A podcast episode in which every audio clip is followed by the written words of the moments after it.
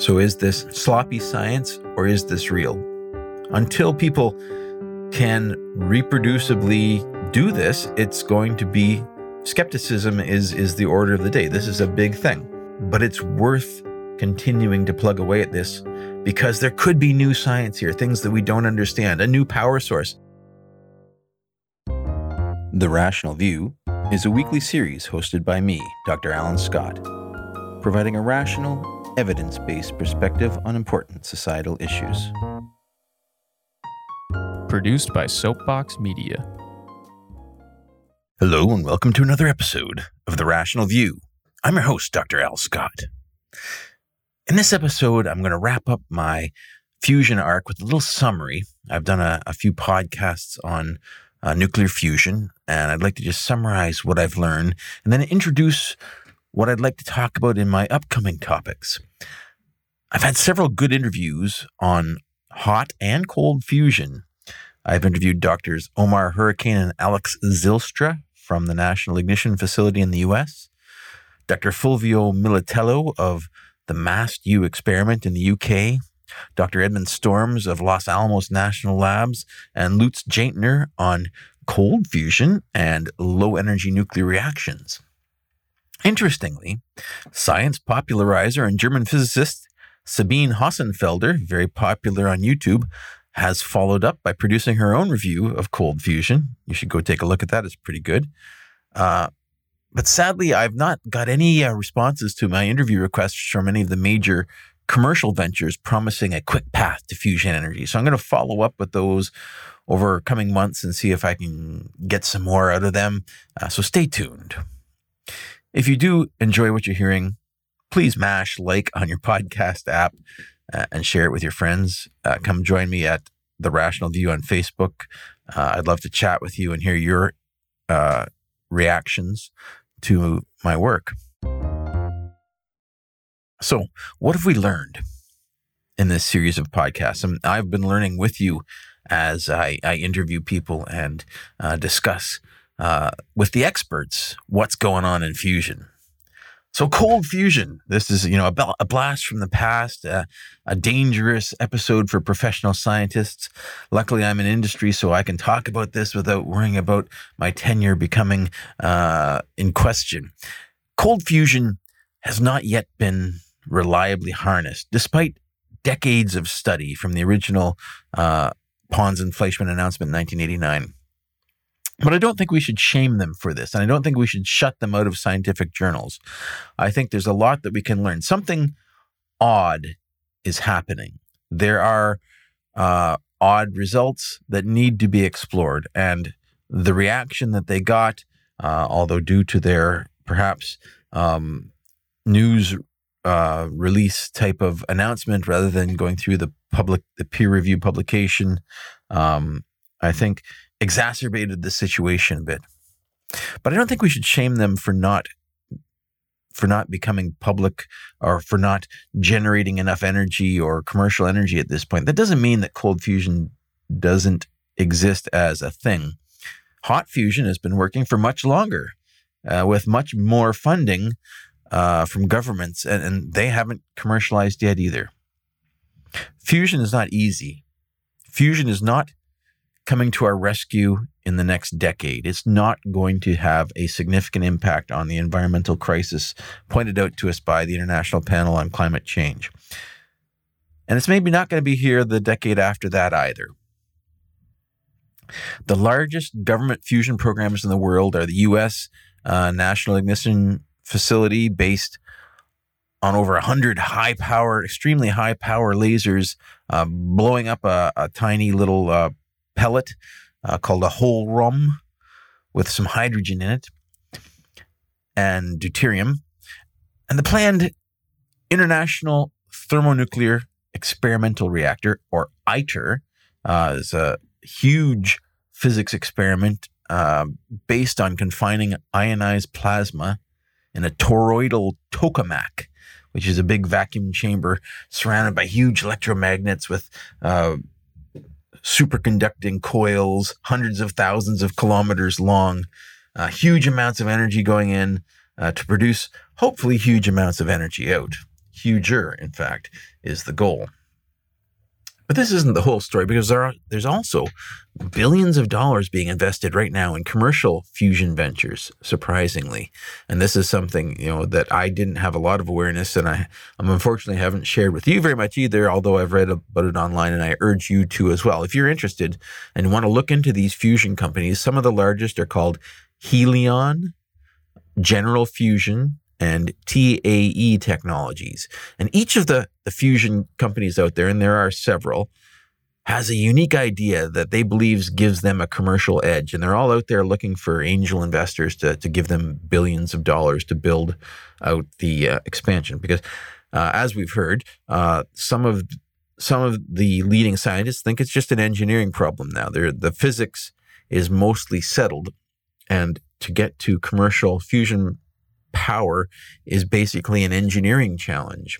Can you make it cheaply enough?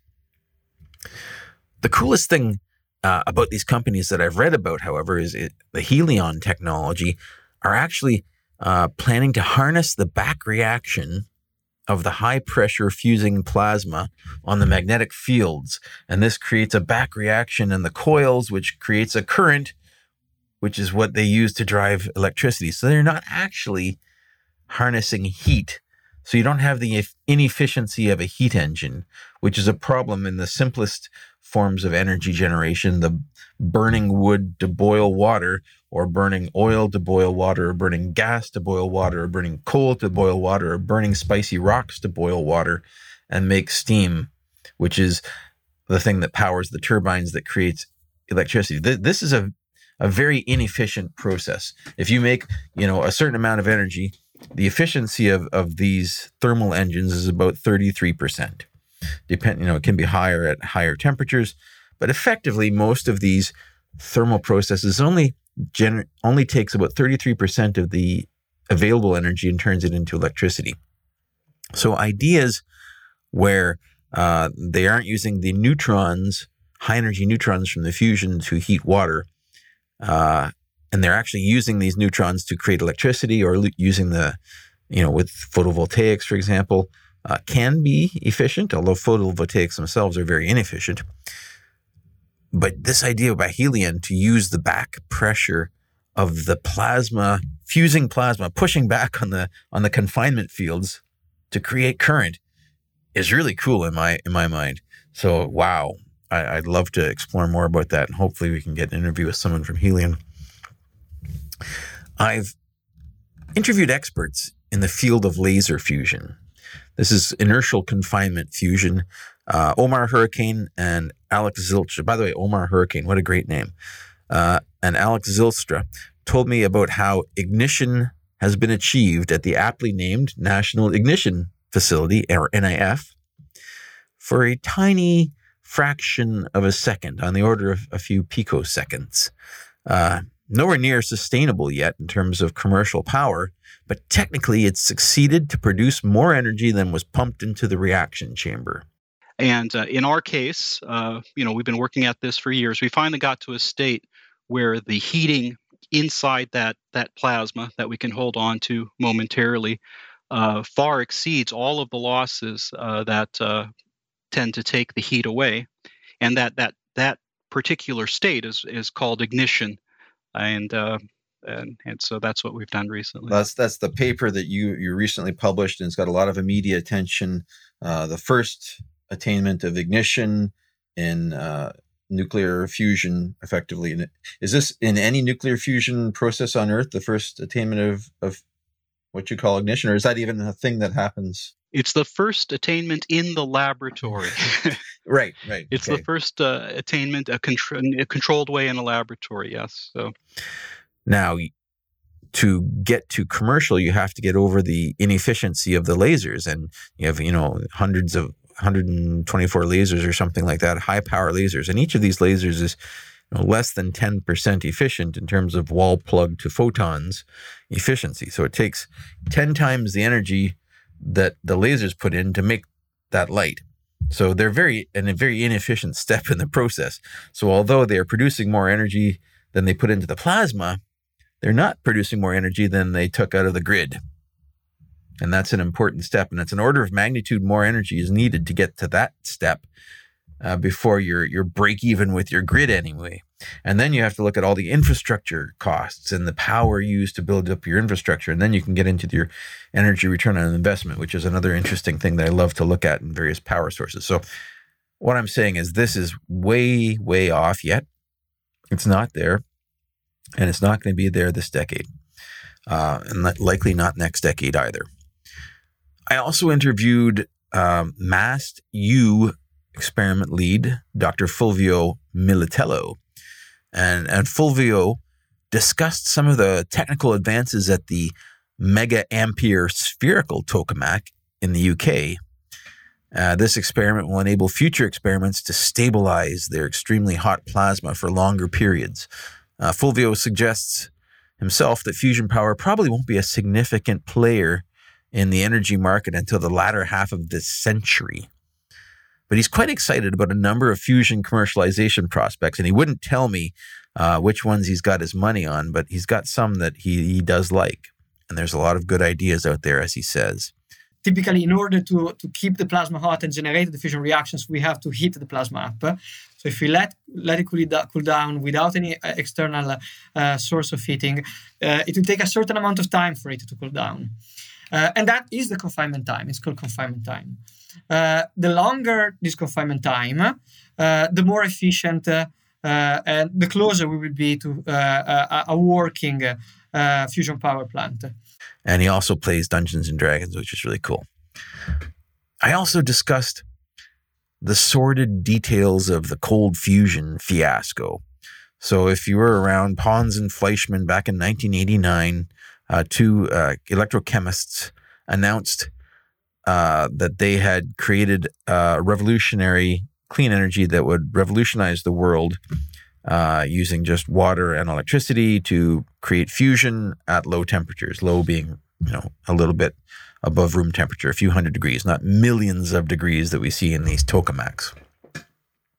And their announcement led to uh, a sustained effort across uh, across academia to reproduce their experiment and the failure uh, of most labs to reproduce it, not everybody, some labs showed some interesting uh, and unexplainable results. But the failure to reproduce it, along with the fact that their explanation of what was going on didn't make sense with the physics, caused mainstream science to cast them down from the hallowed halls of good science. And after being cast down from the establishment, it's a long way back into the journals. Scientific careers were at risk if they attempted to publish cold fusion papers. Despite this uh, failure, cold fusion proponents continue to chip away uh, at reproducibility, uh, and they seem to be making progress. Hundreds of labs around the world have been continuing to report anomalous results. And what does this mean? Does this mean that cold fusion is a fact? It means that we don't know what's going on. Something odd is happening and deserves more investigation. Nobody has produced an agreed upon explanation, scientific explanation of what's going on. Something is going on. We don't know what it is. We don't understand all the details. We haven't been able to reproducibly produce uh, excess heat. We haven't reprodu- been able to reproducibly produce uh, do- fusion products, but we have had many sporadic announcements in the journals. So, is this sloppy science or is this real?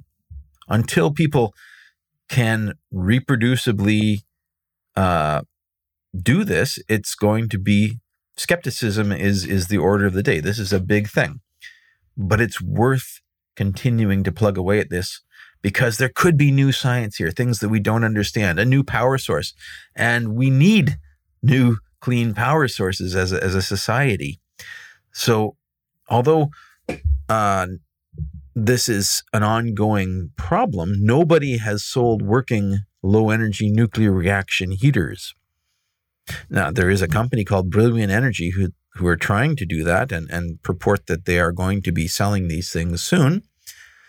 Um, but until everybody has one and, and everyone can verify that, yes, these are producing more power than they take, some skepticism is warranted. What do we know about cold fusion? It seems that these positive results could be real, sporadic positive results. And so I talked to uh, Lutz Jaitner, who has produced uh, a scientific theory that he purports to describe what might be going on. And this, in his theory, he, he basically thinks that the anomalous cold fusion data is due to quantum objects he calls condensed plasmoids, where huge electron currents, microscopic electron currents, shield internuclear uh, electrostatic repulsion and allow the nuclei to fuse in a quantum mechanical tunneling sort of effect uh, without high temperatures and I'm not enough of a quantum mechanical expert to critique his work. He's he's done a computer simulation. This would require some deep some sweat and and backbreaking work that I don't have the time to do or the uh, knowledge. But man, would it be exciting if he was right? That discharges the uh, electrolyte against the cathode, and that creates plasma, and the plasma by chance creates condensed plasmoids. And also by chance, they have a certain lifetime. And if you're very lucky, then um, the same condensed plasmoid gets um, receives a discharge again and again and again, and each time it grows a little bit, and this growing leads to a cratering of the cathode. And that has been clearly seen in all the experiments where, where um, excess heat comes out. You see characteristic craters in your cathode. He purports to describe not only cold fusion with his hypothesis, but also ball lightning and some very weird looking microscopic tracks on the met- metallic conductors involved in, in these cold fusion or LENR electrolysis experiments. So I, I re- withhold judgment respectively, respectfully on, on Lutz's uh, theory or hypothesis uh, until such time as it's been reviewed and shown to make proper predictions. This is the, the mark, the hallmark of a good scientific theory is that the predictions are verified and attempts to discredit it fail.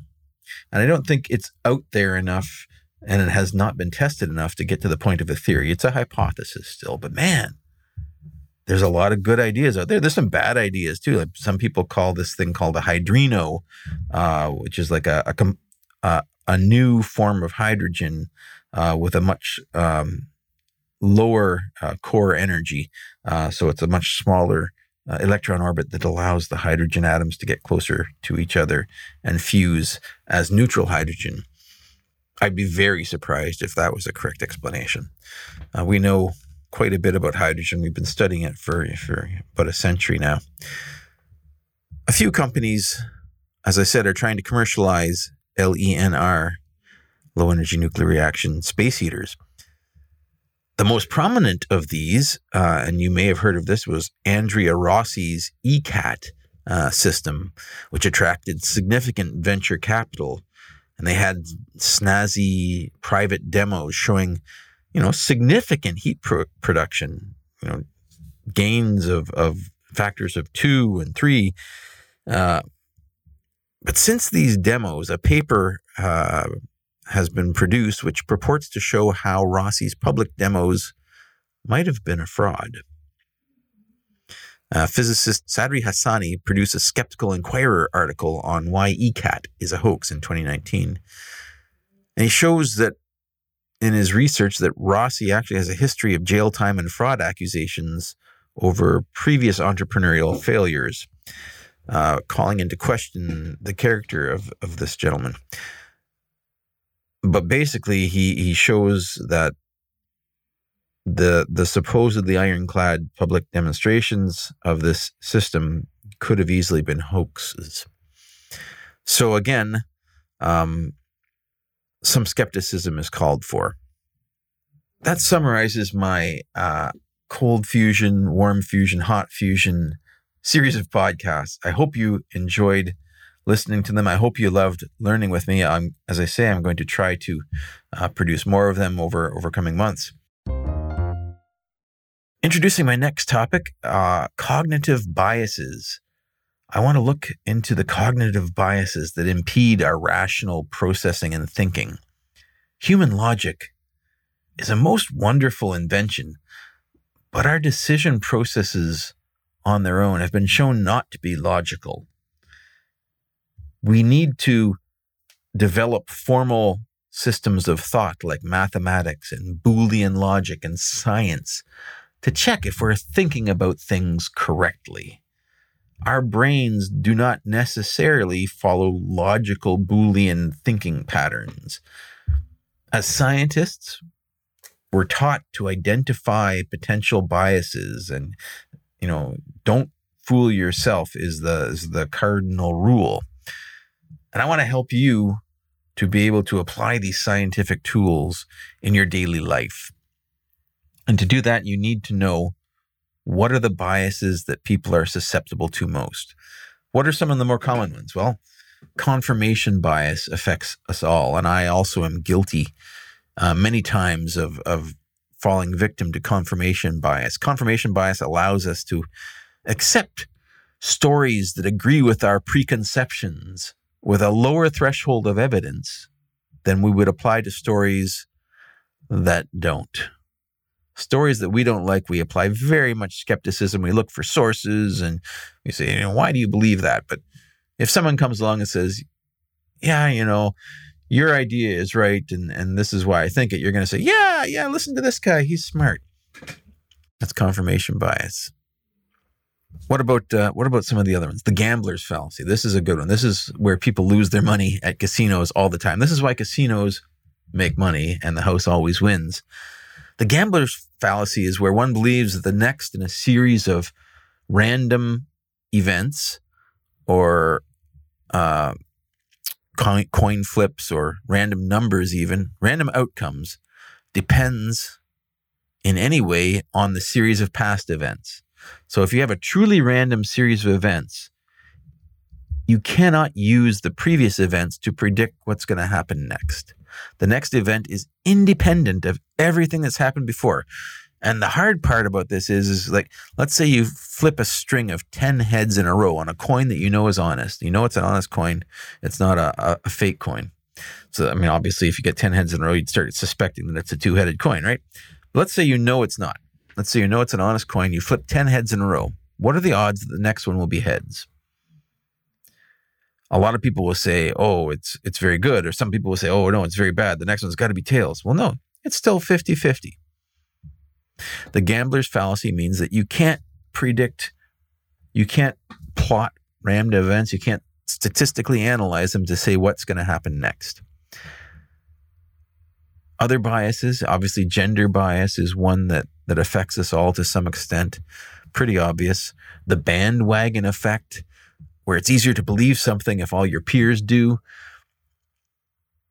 So that that's my teaser for for upcoming episodes. I'm going to look into uh, cognitive biases for you.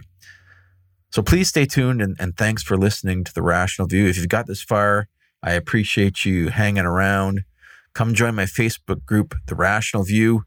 And in thanks for for any of you who've got this far in the podcast, um, come to my my Facebook group, post a screenshot of your Apple Podcast review of the Rational View. I'm going to send five Rational View T-shirts to the five best reviews I see this year before Christmas. So, looking forward to to hearing from you, and thank you all for listening. If you'd like to follow up with more in depth discussions, please come find us on Facebook at The Rational View and join our discussion group. If you like what you're hearing, please consider visiting my Patreon page at patron.podbean.com slash the rational view. Thanks for listening.